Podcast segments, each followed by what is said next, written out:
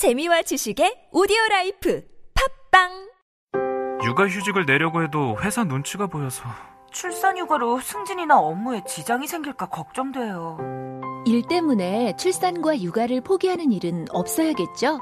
이제 회사와 직장 동료분이 먼저 말해주세요. 김대리, 아빠가 됐으니 육아휴직 내야지. 이 과장님, 회사 일은 걱정 마시고 출산휴가 잘 다녀오세요. 출산과 육아, 개인이 아닌 우리 모두의 몫입니다. 이 캠페인은 일과 가정의 양립사회를 만들어가는 서울특별시와 함께합니다.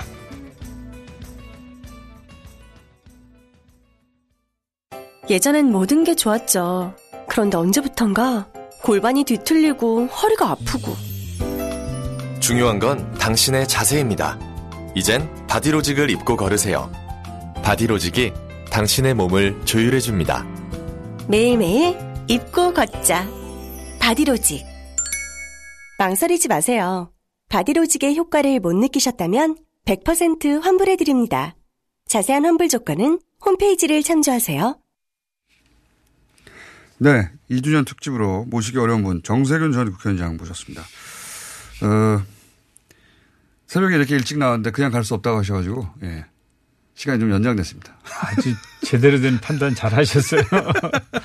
그러나 길게 연장되지는 않고 몇 분만 하고 끝내는 걸로 하겠습니다. 큰 질문들 몇 가지 드려볼게요. 이 지금 한반도 정세가 평생 정치하신 동안 가장 급변하고 있는 와중 아닙니까? 음, 한마디로 대역전이 있었죠. 예. 1년 전 오늘을 한번 생각해 보십시오. 뭐 정말 그 전쟁의 위협까지 있었잖아요. 네. 그리고 어, 앞길이 아주 꽉 막힌 그야말로 네. 절벽 앞에 서 도대체 있었는데 어떻게 푸는지. 예. 근데 예. 지금 국민 모두가 그리고 세계인들이 이제 한반도의 평화와 번영이라고 하는 말이 그냥 뜬구름 잡는 게 아니고 예. 우리 앞에 에, 우리가 만들 수도 있는 거 아닌가 하는 네. 희망을 갖게 하는 대반전이 있었죠. 그것도 그 우리 주도하에. 그렇습니다. 예. 예. 또뭐 이 우리 저 문- 문재인 대통령 패싱이니 어쩌니 그런 얘기가 아, 일각에서 나왔었는데 예. 그야말로 어 문재인 대통령께서 중심적인 역할을 해서 지금 아, 이렇게 에, 남북 미 간에 에, 이, 이 대화가 잘 이루어지고 있고 또세 번이나 만났잖아요. 대- 예. 남북 정상이 그리고 이제 두 번째 북미 정상회담이 이루어질 것이고 그 회담에서 무언가 아, 평화의 실마리를 비핵화의 실마리를 찾을 수 있을 것 같은 예감이 들어요. 음. 잘될 것 같습니다. 예감은 잘 맞으시는 편이니까요. 아, 그렇죠. 예, 예. 모두가 지난 총선에서도 어렵다. 오세훈 전 시장과 대결해서 어렵다고 할 때 여론조사도 항상 지는 걸로 나왔습니다. 예. 한 10, 10몇 프로 이상. 예. 근데 두고 보자. 내가 예. 항상 아니, 아니다 내가 이긴다고 처음부터까지 주장하셨죠. 예, 예. 예. 아무도 예상 못 했는데 예상 맞으셨는데 이것도 총수는 그때 예상하신 거 아니에요? 저는 당선되실 거라고 예. 그냥 덕담을 드렸죠. 고맙습니다. 덕담이었구나, 그게. 고맙습니다. 자, 어, 그렇게 한반도 정세가 그 대역전 상황인데 국회 차원에서는 이제 그 지난 4.27 판문점 선언 비준 관련해서 아마도 남은 회기 동안 최대 장점이 되지 않을까. 예. 저는 여든 야든 아, 우리 300명의 의원들에게 그렇게 말씀드리고 싶어요. 결국은 우리가 누구를 위해서 정치를 하는 거냐. 그리고 우리 주인은 누구냐. 결국은 국민들께서 어떻게 생각하느냐가 중요한 것이거든요. 당리 당략이라고 하는 것은 영원하지가 않습니다. 그러나 국민을 제대로 섬기고 국민의 신뢰를 얻은 정치는 오래 가죠. 이 문제와 관련해서 뭐 일대 대반전이 있었다고 말씀드렸는데 국민들께서도 어 판문점 선언을 바라보는 시선이 에 정말 지금은 어, 과거와는 달리 뭔가 여기서 희망을 만들어 가고 싶다. 이게 제대로 돼, 돼야 되겠다. 그래야 우리 대한민국이 지속 가능한 대한민국으로 가고 우리 후손들에게도 뭔가 기회를 만들어 줄 수 있겠다. 이렇게들 생각하시는 거 아니에요?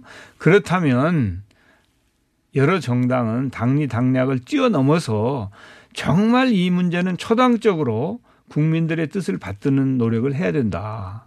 그런 차원에서 여든 야든 이 문제를 바라봐야지 그냥 아 자신의 지지층을 잠시 이 만족시키는 그런 어, 행태를 반복하다 보면 결국은 그 정파의 미래는 없다. 저는 그렇게 봐요. 자유한국당에 대해서 말씀하시는 거죠? 어, 뭐 누군지는 모르겠는데. 하여튼 근데 자유한국당도 자유한국당 나름대로 만족시켜야 할 지지자들이 있다 보니까 어, 이번 이 비준안에 대해서는 결사적으로 반대하지 않을까요?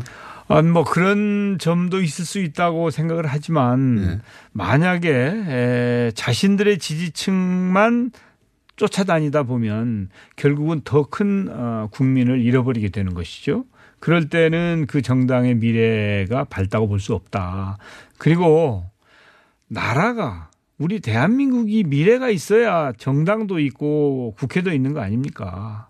그렇다고 그러면 어 1년 전 또 그 이전에 이 문제의 심각성을 생각을 해서 지금 우리 국회가 어떻게 하는 것이 국민들로부터 존중을 받는 일이고 또 대한민국의 미래에 조금이라도 보탬이 되게 할 것인가 정말 심사숙고해서 지혜롭게 대처해 주었으면 좋겠다.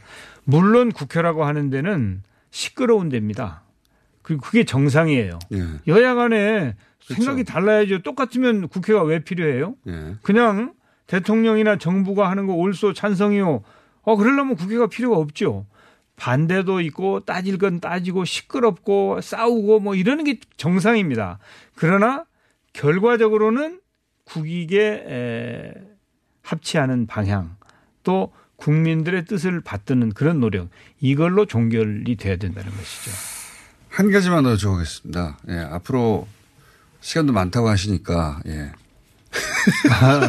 저희가 자주 모시기로 하고, 예. 오늘은 준비된 시간이 거의 다 돼서 한 가지만 더 예. 여쭤보겠는데, 그 추석 그 연휴 시작되기 직전쯤부터 갑자기 이제 전직 대통령 사면론, 그리고 예. 뭐 적폐 청산 피로감 이런 얘기가 다시 등장했거든요. 이런 대목들은 어떻게 보십니까? 아니 지금 재판이 진행 중 아닙니까? 아직 형도 확정이 안 됐습니다. 예. 재판이 진행 중일 때 사면 얘기를 하는 것은 시기상조죠. 예. 그렇지만은 저는 국민들께서 언젠가는 아, 마음을 풀어놓으실 때가 있을 것이다. 예. 그때까지 기다려야 된다. 어? 정치권에서 앞서가면 안 된다 이런 그렇죠. 예, 국민 국민들이 지금 마음이 풀리지 않았잖아요. 그리고 아직 재판이 진행 중인데 무슨 놈의 사면 얘기가 합니까? 이건 그야말로 시기상조이죠. 적폐 청산 피로감에 대해서는 어떻게 보십니까? 어, 적폐 청산은 제대로 청산하지 않으면 예. 반복됩니다. 더큰 피로감이 그래서. 예. 그렇죠. 청산을 해야 되는데 그것도 철저하게 해야 돼요. 그런데 좀 조용하게 했으면 좋겠어요. 좀 조용했으면 좋겠다. 예. 그래서 적폐 청산이라고 하는 이슈에 가려서 민생이고 남북 문제고 뭐 이- 이런 이- 제대로 우리가 꼭 챙겨야 될 경제 성장 일자리 문제 이런 것들이 다 묻혀서 주셔서는 안 된다. 그건 안 되는 거예요. 그래서 좀 네. 조용하게 할 수 없나 나는 그런 생각을 해요. 조용하면 또 되는지 안 되는지 모르니까요. 아니 몰라도 괜찮죠. 그렇지만은 역사는 예. 아 이때 이러이러한 적폐가 이렇게 청산되었고 또 마땅히 단죄되어야 될 사람들이 단죄되었다 하는 게 남으면 되는 것이지 그걸 가지고 이렇게, 시끄럽게 하고 너무 너무 않는다. 과도하게 에, 이 보도될 일은 아니다. 그게 제 생각이에요. 알겠습니다. 오늘 여기까지 하고요. 의장님 안 바쁘시니까 자주 나와주시죠. 아 그래요. 아, 오늘 감사합니다. 네, 오늘은 아직도 만족 못 하시죠? 시간이 예, 더 아니, 있어야 된다고 뭐 생각하시죠? 아, 그렇지만 뭐 이 정도 참겠습니다. 오늘 두 번이나 출연을 겹치기로 시켜주셨잖아요. 네, 알겠습니다. 네. 자, 오늘 말씀 여기까지 듣고 앞으로 자주 모시기로 한 정세균 전 국회의장이었습니다. 감사합니다. 감사합니다.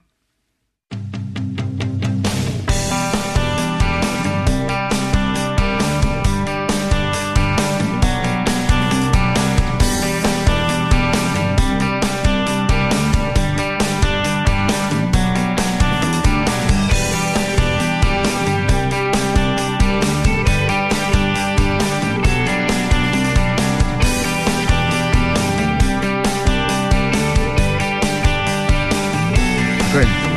아. 마이크 들어왔군요. 자, 어, 2주년 특집 인터뷰. 어, 이번에도 굉장히 모시기 어려운 분, 저희가, 어, 수, 수만 번의 섭외 끝에 드디어 특수대 모셨습니다. 어, 문정인 대통령 외교안보 특별보좌관 직접 나와주셨습니다. 안녕하십니까? 안녕하세요. 예. 교수님 저희가 100만 번 인터뷰 요청한 거 아시죠? 아유, 뭐 그렇게까지 많이 않았고. 어, 과장에서 100만 번이고, 예. 어, 한 달에 100번 이상을 한 것 같습니다. 네. 그때마다 바쁘시다 하고. 자, 오늘 어렵게 모셨습니다. 어렵게 모셨고, 그래서 어렵게 오신 만큼 많은 이야기를 저희가 듣고 싶은데, 어, 이 정상회담 얘기부터 드려보자면, 김대중 전 대통령 때, 노무현 전 대통령 때, 그리고 문재인 대통령, 이번 세 번 정상회담 모두 다 수행하셨죠. 그렇습니다. 이런 경우는 거의 없지 않습니까? 글쎄, 그, 공직자로는 서훈 원장과 조명균 네. 장관이 세 번을 다 갔죠. 그리고 어. 그러나 민간인으로서는 제가 아마 세 번 다 간 유일한 사람일 겁니다. 그러니까요. 굉장히 어려운 경험을, 어, 그리고 세 번 다 직접 보셨으니까 이 세 번의 정상회담을 좀 비교해 주십시오. 우선. 글쎄요, 제가 6.15 정상회담은 최초로 있는 거 아닙니까? 예, 예. 분단 이후에. 김대중 전 그래서, 대통령 예, 때. 그래서 6.15 정상회담 같은 걸 보면은 상당히 총론적 성격이 강했고. 총론. 예, 그리고 김정일 위원장과 김대중 대통령이 소위 탐색적 정상회담을 했다고 하는 게 어, 좋은 표현일 것 같습니다. 탐색. 아, 예. 서로 처음 만나는 사이고. 예, 처음 만나는 사이고. 그 네. 상당히 어떻게 보면 상당히 그 긴장이 상당히 그 마지막 순간까지 계속이 되고 그런 점이 있었죠. 음. 돌발적인 사항도 좀 있었죠. 아, 뭐 그래서 이제 뭐 두 가지 거였는데요. 이제 하나는 서울 답방 문제를 갖고 김대중 대통령과 김정일 위원장 사이에 소위 어, 논쟁을 많이 했고. 아, 밀당이 있었습니다, 네. 그다음 마지막으로는 이제 서명을 하는데 네. 서명을 하는데 김정일 위원장이 아, 우리 그 북의 그 공식적인 국가 수반은 김영남 상임위원장이니까 아. 김영남 상임위원장이 서명을 해야 됐다. 그러니까 어. 김 김대중 대통령께서 그 대목과는 상당히 화가 났죠. 그- 어, 이- 그런 이- 일이 있었군요. 아, 예, 이가 아니다. 그래서 결국 설득을 해갖고 결국 어, 두 분 다 이제 그 서명을 그 음. 했던 경험이 있었는데 그때는 사실상 6월 6월 14일 밤 한 10시까지도 상당히 긴장이 오갔죠. 음. 그래서 6.15 공동선언이 제대로 될까 안 될까 아, 이런 걱정이 많이 있었는데 그러나 하여간 끝나긴 했고요. 근데 2차 정상회담은 우선 1차를 했기 때문에 네. 서로 간에 이제 아는 사람들도 많고 아, 노무현 대통령 때. 예. 예. 2007년 14. 커뮤니케이션 채널도 다 구축이 됐고 그래서 기본적으로는 상당히 그 순조롭게 됐고요. 그리고 뭐 14정상선언은 상당히 견실한 아, 공동선언이었죠. 그래서 저는 6.15 공동선언이 총론이었다면 14정상선언은 상당히 강론적 성격이 상당히 아, 강했고. 총론을 아주 좀 구체화한. 예, 구체화했죠. 아, 그리고 그때도 어, 두 정상께서도 상당히 그 탐색적 성격이 강했고요. 그 1, 2차 정상회담을 보면 패턴이 같았습니다. 아. 아, 우리 두 정상이 도착을 딱 하면은요. 김정일 위원장이 뭐 공항 영접이라든가 그 사유문화회관 앞에서 이제 영접은 해줬지만 1차 정상회담은 사실상 김영남 상임위원장하고 했어요. 어. 그 김영남 상임위원장이 상당히 그 강경한 입장, 교조적인 입장에서 다뤘거든요. 음. 아, 첫날을 그랬다고 저도 네, 들었습니다. 그러니까, 네. 그러니까 김대중 대통령도 상당히 기분이 나쁘셨고, 어. 아, 노무현 대통령은 아주 기분이 나쁘셔서 그거 끝난 다음에 옥류관에 오셔서 이제 냉면을 먹을 네. 때 아주 그 불, 불만을 그냥 공개적으로 토로할 정도셨 거든요. 근데 왜 김, 김정일 위원장 안 나오고 말이지 이런 얘기죠 말하자면 그게 이제 그 북한 유일한 그 북한의 특이한 스타일이라는 거죠. 이렇게 어, 외국의 손님이 오면은 이렇게 해서 김영남 위원장을 내세워서 일종의 그 나름대로 군기를 잡고 그 다음에 이제 그러니까 배드캅이 되는 거예요. 나쁜 경찰이 되고 어. 그 다음에 이제 김정일 위원장을 만나게 되면 김정일 위원장은 국합 좋은 경찰이 돼서 좀, 좀통 크게 예. 예, 정리하는 예, 그 이제 그- 그게 일반적인 두 개의 패턴이었는데 3차 정상회담은 그게 없었습니다. 김영남 위원장 만나지 않고 바로 어, 김정은 위원장하고 바로 어, 공식 회담에 들어섰고 어, 김 김영남 위원장은 차라리 저희들과 같은 특별 수행원들이 가서 만났고 어. 그런 점에 차이점이 있고 그 다음에 3차 정상회담에 채택한 그 평양선언 같은 것을 보면 상당히 실천적 성격이 강해요. 그 1조 같은 경우 보면 군사적 긴장을 완화하고 아, 지금 비무장 지대를 평화지대화 만들고 뭐 하늘과 바다와 땅에서 소위 적대적 충돌, 군사적 우발적 군사 충돌을 막기 위한 구체적 조치들 취하고 그게 상당히 실천적인 거예요. 그에 무슨 이상가족 문제라든가 남북 교류 협력 같은 것도 뭐 날짜를 아주 정해놓고 하는 이런 거 보면 상당히 차이가 있어서 진화의 패턴을 볼 수가 있는 것 같습니다. 원래 첫 번째는 이제 상징적인 선언이고 두 번째는 그걸 어떻게 어, 이어나갈까 이번에는 어떻게 실천할까 그렇습니다. 어, 정신은 쭉 이어지지만 그렇게 18년에 거쳐서 이렇게 발전해 온 거거든요. 그렇죠. 예.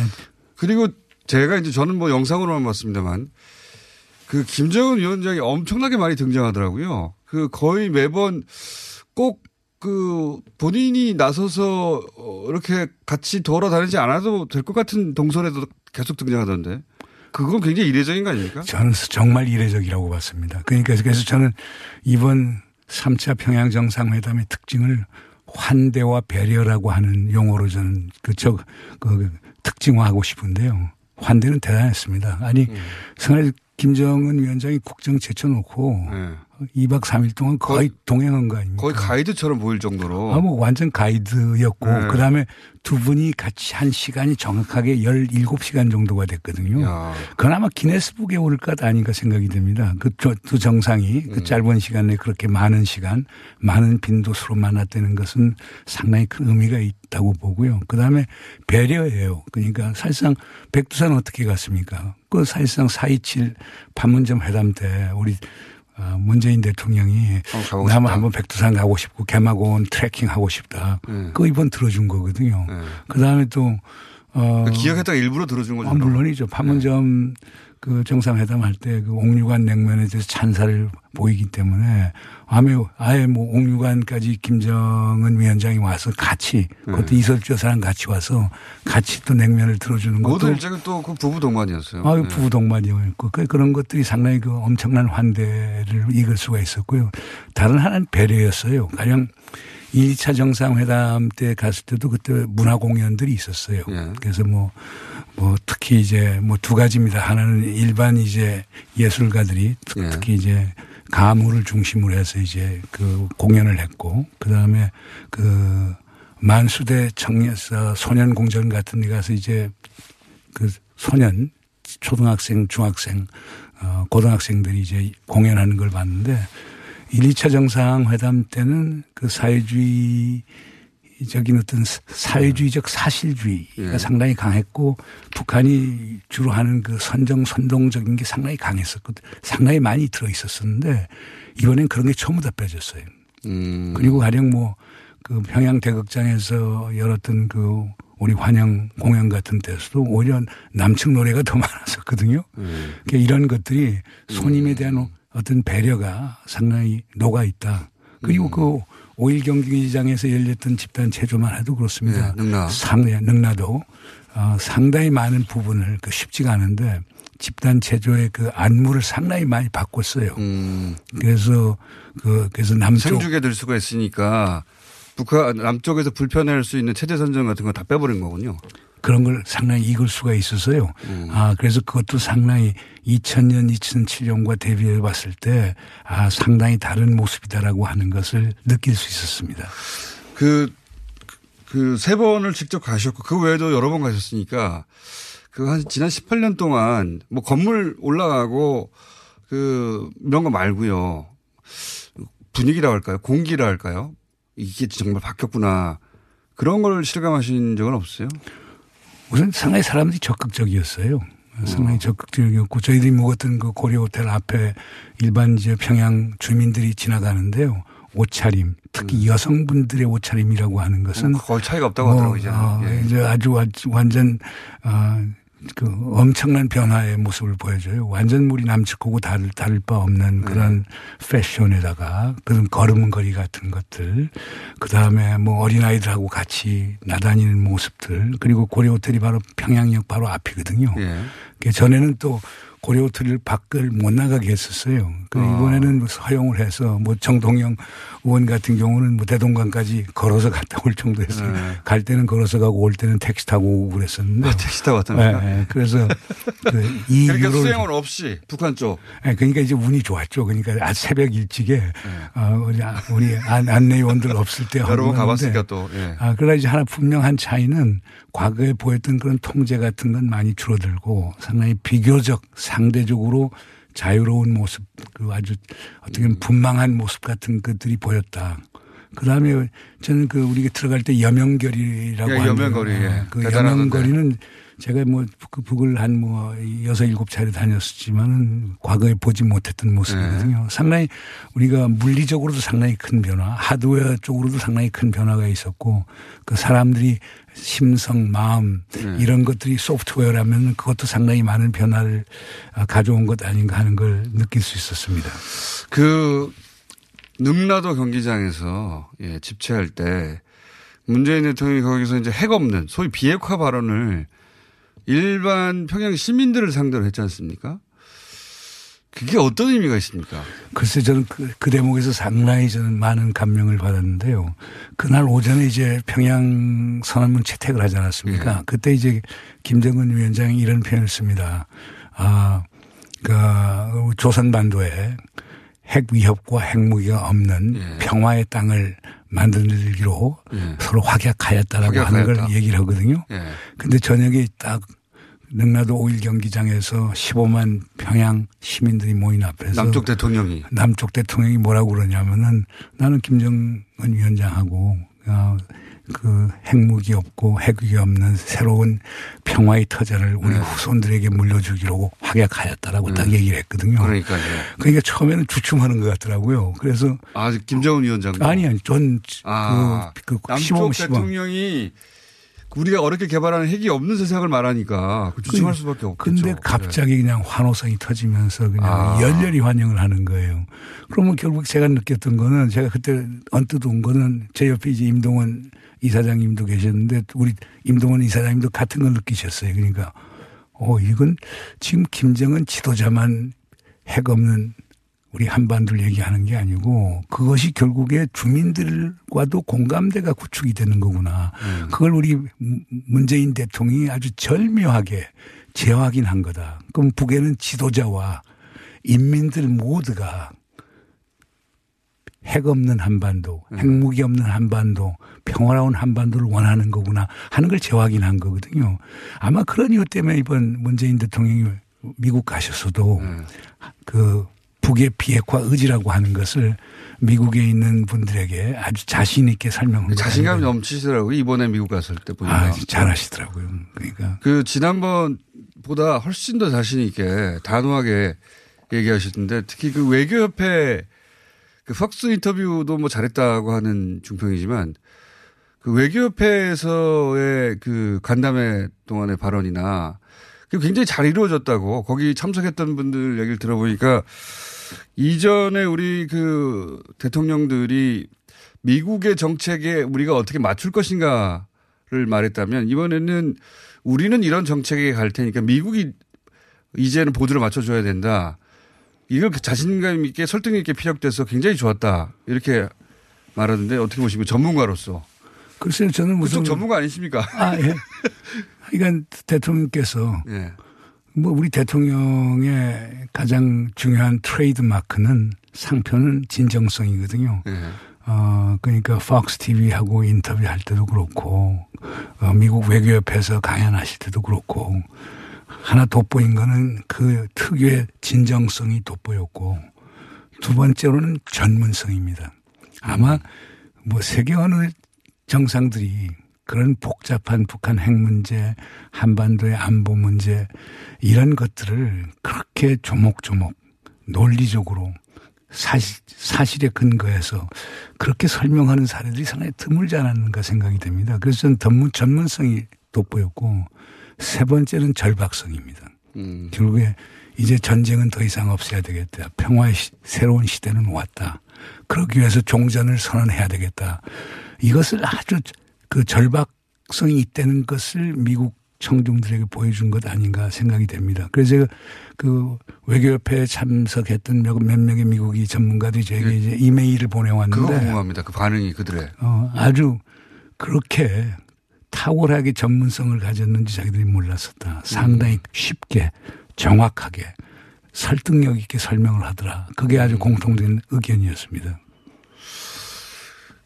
그, 그 외교협회에 초청받는 자체가 아무나 초청받는 자리가 아니라고 하던데 그래서 이제 그쪽 미국 쪽에 참석한 분들의 의견을 물어보려고 해도 아는 사람이 없어요. 그래서 교수님 오시면 제가 물어보려고 아, 그랬는데. 근데 이제 외교협회 건 또 의의가 있었던 게 단순히 외교협회만 한 게 아니었고 예. 외교협회하고 Asia Society 음. 그다음 Korea Society 이게 삼자가 공동으로 했어요. 네. 그러니까 거기에서 그 뉴욕에 있는 외교 전문가들 영향력이 있는 사람들 네. 아시아 문제의 책임 있는 사람들 한반도 문제의 책임 있는 사람들을 다 모여놓은 자리가 그 자리였거든요. 음, 굉장히 중요한 자리였다고. 네. 그런 점에서 상당히 큰 의미가 있었죠. 아마 제가 저도 5월 달에 가서 외교협회에서 사실상 강연을 한 적이 있었는데요. 이런 이번처럼 그렇게 많은 사람이 오고 그리고 여러 단체들이 어, 공동으로 그런 그 모임을 만들었다는 것은 상당히 의미가 있다고 보아집니다. 시간이 저희 교통 정보를 듣고 꼭 듣고 가야 되나요? 꼭 듣고 가야 되나 봐요. 아니, 시간이 부족한데 저희가 이번에 어렵게 모셨기 때문에 오신 김에 아주 뽕을, 네. 예, 뽑으려고 했으나 잠시 꼭 들어야 한다고 하니 교통 정보를 잠시 듣고 가겠습니다. 예. 말이 살찌고 나도 살찌는 계절 10월 일에 찌든 나 문화생활을 즐기기로 결심했다. 아 아니다. 너무 비싸다. 이대로 포기해야 하나? 맙소사. 세계적인 거리예술 40여 작품이 모두 무료라고? 엄청나다. 10월 4일부터 7일 목금토일 서울광장 일대 서울 거리예술 축제 저희는 만 39세 이하 청년입니다. 저는 기술 창업이 처음입니다. 저는 창업한 지 6개월 이내입니다. 축하합니다. 두 분 모두 2018 기술혁신형 창업 기업 지원 사업 지원 가능하십니다. 창업 활성화를 통한 청년 일자리 창출 2018년 기술혁신형 창업 기업 지원 사업 선정되신 모든 분들께 초기 창업 자금 최대 1억 원 창업 교육 전담 멘토링 서비스를 지원합니다. 9월 21일부터 10월 15일 K스타트업 사이트에서 신청하세요. 기술 창업의 시작 준비되셨나요? 중소벤처기업부 창업진흥원 자, 어, 요 질문을 좀 드려야겠습니다. 이제 그, 어, 문재인 대통령의 방미가 여러 의미에서 이제 성공적이었다고 이제 총평해 주신 거라고 제가 이해했는데, 근데 이제 그, 이제 우리 언론이 미국의 반응을 가져올 때는 미국 정치인의 반응, 또 미국 언론의 반응, 그 특히 이제 미국 전문가들의 반응을 많이 가져오거든요. 뭐 민주당의 반응이야 부정적일 수밖에 없는데, 그리고 언론도 워낙 오랫동안 트럼프 대통령하고 사이가 안 좋았으니 그러려니 하는 면이 있습니다. 근데 이제 그 무슨 싱크탱크나 전문가 그룹이라고 하는 사람들의 인터뷰를 따면 대부분이 부정적이에요. 그게 그래서 미국 전체 여론인 것처럼 우리 언론에 전, 전달되는 경우가 참 많지 않습니까? 이게 이제 뭐 미국의 싱크탱크들이 일본 재단이나 뭐 사사카와 재단이나 일본 정부 지원을 많이 받아서 그렇다. 일본적 시각을 가져서 그렇다. 이런 해석도 있긴 있습니다만은 왜 그 미국의 소위 그 전문가들이 동아시아 전문가들이 이 어, 이 대북 이슈에 대해서 부정적이고 우려가 많은가? 이걸 어떻게 해결해야 되는가? 그 분야의 전문가로서 해설을 좀 해 주십시오. 글쎄 지금 북한 핵 문제 해결 가능성에 대해서는 시각이 여러 시각이 있는데요. 네.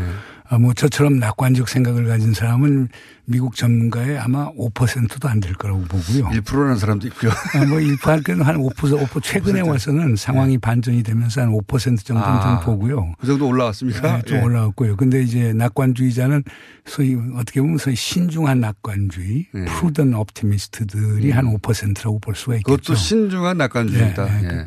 그 다음에 이제 아마 제일 맞는 건 회의주의자들이 제일 많을 겁니다. 회의자들이 한뭐 5, 6, 70%를 보면 될 거고. 그 다음에 이제 비관주의자들. 아, 예. 그, 그 중에 그게 한 30, 30%, 3, 될 리가 40%. 없다. 예, 예. 예.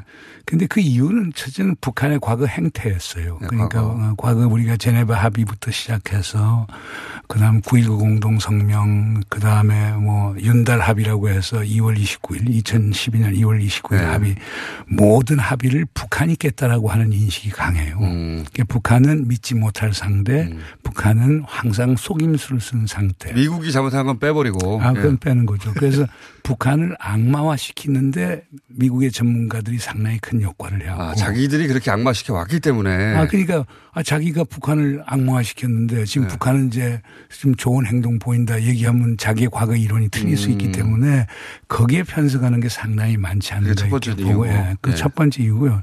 두 번째는 기본적으로 지금 북핵 문제가 안 되길 원하는 사람들이 대부분 회의주의적이고 비관주의적이죠. 네. 그럼 왜 안 되길 원하는가? 트럼프 선거하는 거 보기 싫다는 거거든요.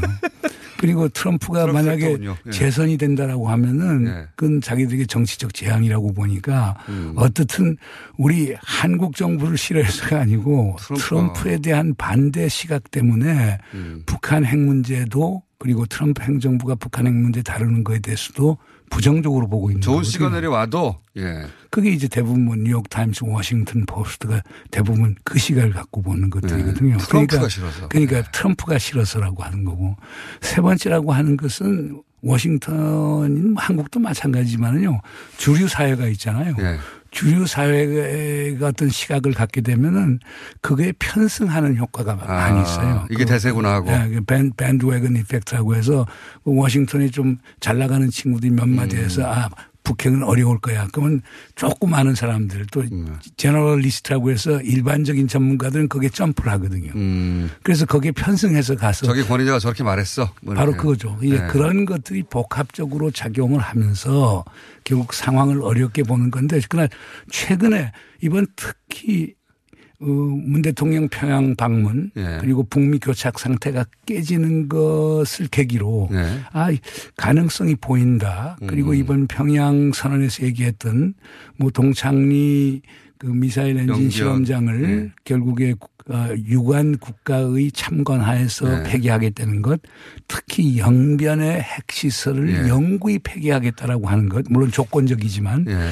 이런 것들은 상당히 그 참신하게 받아들여지고 있거든요. 예. 그래서 그런 점에서는 조금 변화의 조짐이 있는데 이제 봐야 되겠죠. 만약 폼페오가 가령 뭐 10월 달 내로 가서 어, 뭔가 큰 저 2차 정, 2차 북미 정상회담의 틀을 짜놓고 북미 정상회담에서 아, 북한이 큰 걸 양보하고 예. 그래서 또 트럼프 대통령도 큰 거, 가령 예를 들어서 연락사무소 설치하고 경제 제재에 대한 부분 완화 같은 거에 딱 동의한다라고 하면은 세상은 뒤집어지는 거죠. 음. 그러니까 우리 같은 이제 소위 신중한 낙관론자들은 그 가능성을 보는 거죠. 아마 대한민국 정부도 마- 아마 거기에 음. 그렇죠. 어떤 희망을 거는 것 아닌가 생각이 구- 됩니다. 국민의 절반 이상 과반수 이상은 그렇게 되길 바라고 그렇게 될 수도 있는 거 아닌가 이제는 정말로 그런 희망이 있습니다.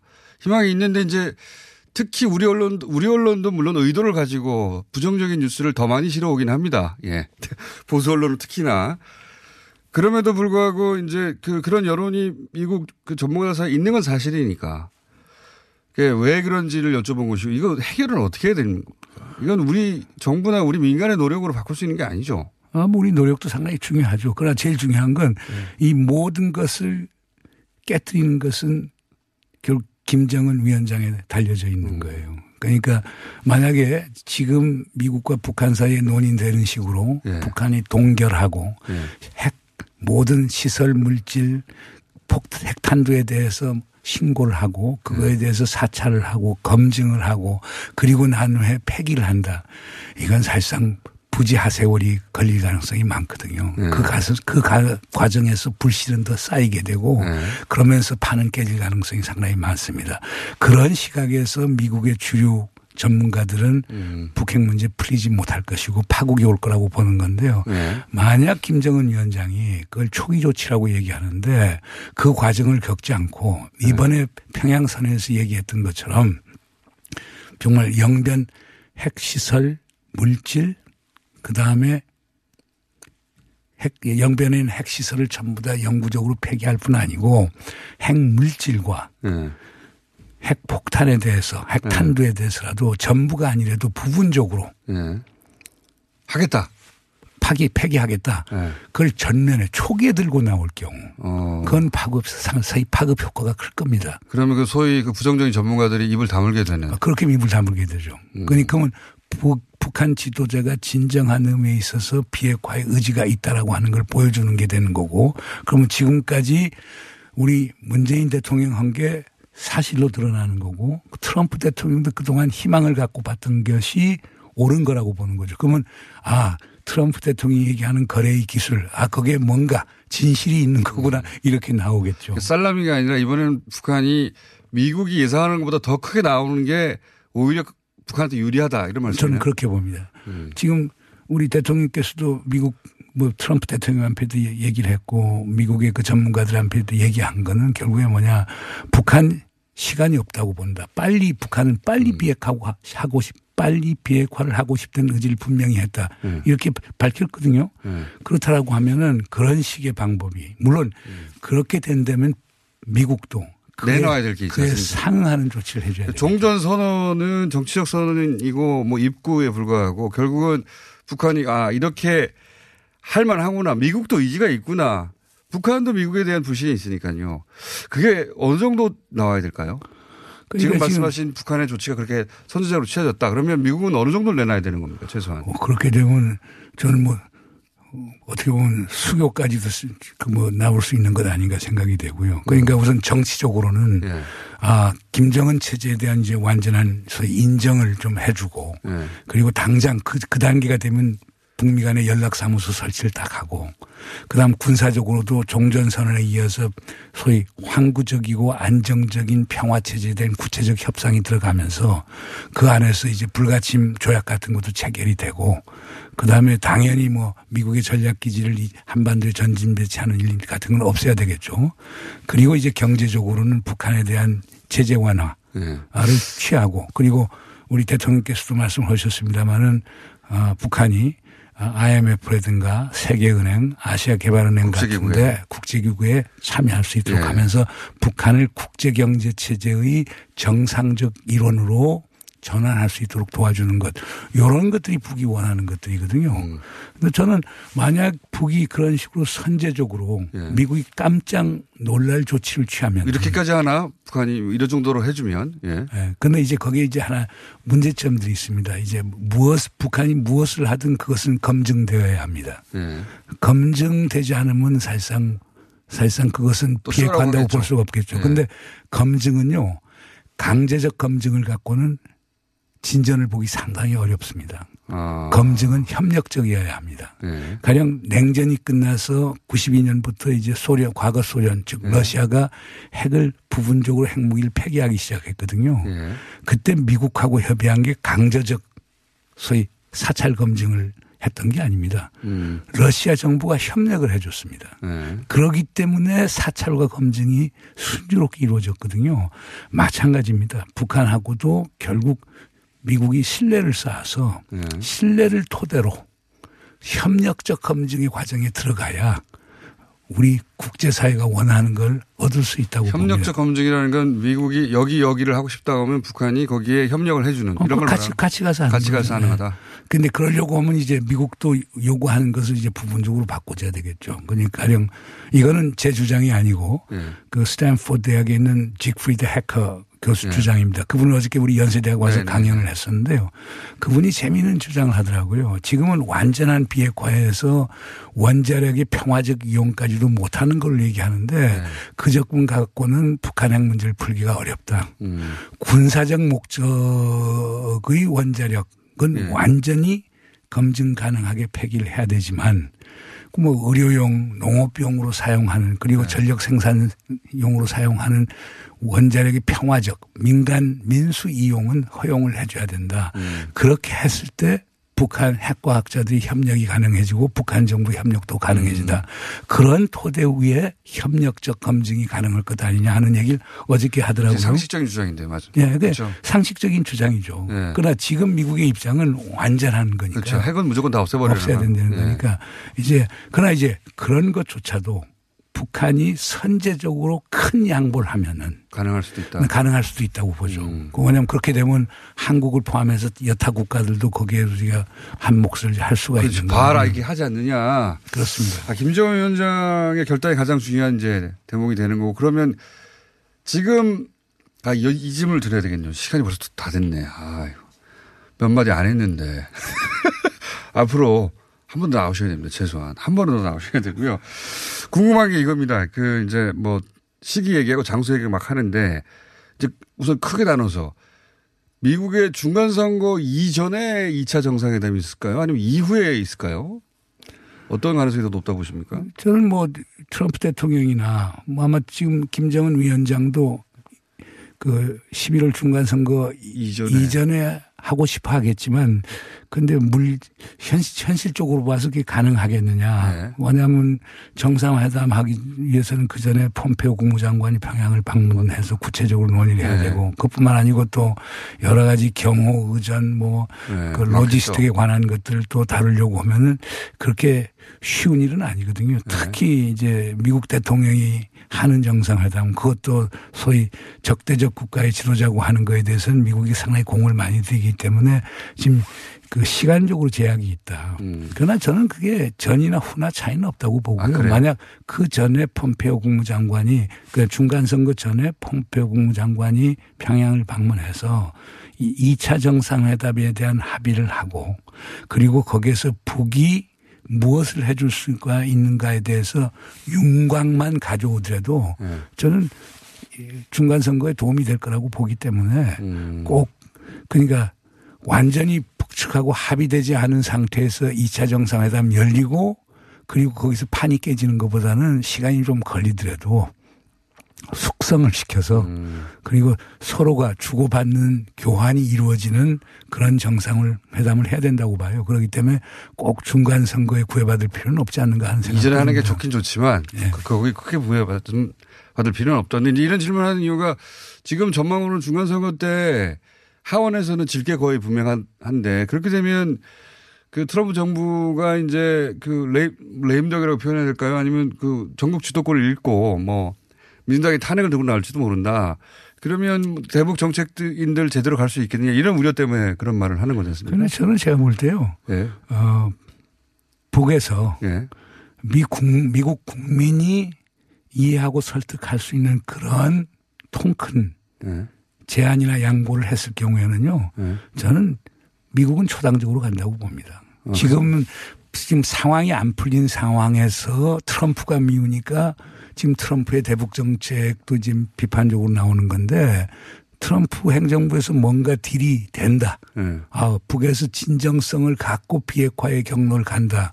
그러면 뉴욕 타임스, 워싱턴 포스트가 입장이 바뀌어질 거예요. CNN도 바꿔질 겁니다. 그렇게 보십니까? 네, 그렇게 되면 미국의 여론도 바뀌어질 거라고 봅니다. ICBM 몇 개 들고 와가지고 폐기한다든가. 뭐 그런 것들. 영변 뭐 폐기하고 시멘트로 바른다든가 이런 결정들이 나오면 그러면 그 중간선거 결과와 상관없이 그 미국의 트럼프의 대북 정책은 이어질 수 있을 것이다. 아, 저는 그렇게 봅니다.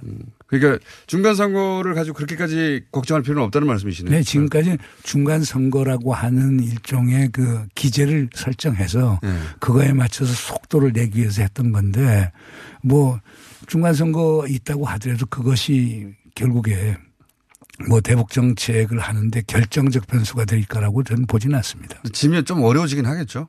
아, 물론 당연히 그렇죠. 그러니까 그게 좀 덜 어려워지도록 중간 그러면 시간이 별로 없으니까 장소는 어떻게 보십니까? 미국이냐 아니냐? 저는 판문점이 제일 좋다고 봅니다. 그건 뭐 우리 왜냐하면 네. 이게 2차 정상회담을 하게 되면요. 2차 북미 정상을 하게 되면 당연히 종전선언을 해야 되니까. 되니까 종전선언은 남북미 3자가 하는 걸로 돼 있기 때문에 네. 그걸 하기에는 사이 판문점 이상 좋은 자리는 없습니다. 생각해 보시죠. 판문점 바로 군사 분계선 그러니까요. 위에서 트럼프 대통령, 우리 문재인 대통령, 김정은 위원장. 세 분이 같이 서 있는 그림을 한번 생각해 보세요. 다음 주에 꼭 나오셔야 되겠습니다. 문정인 교수님이었습니다. 안녕!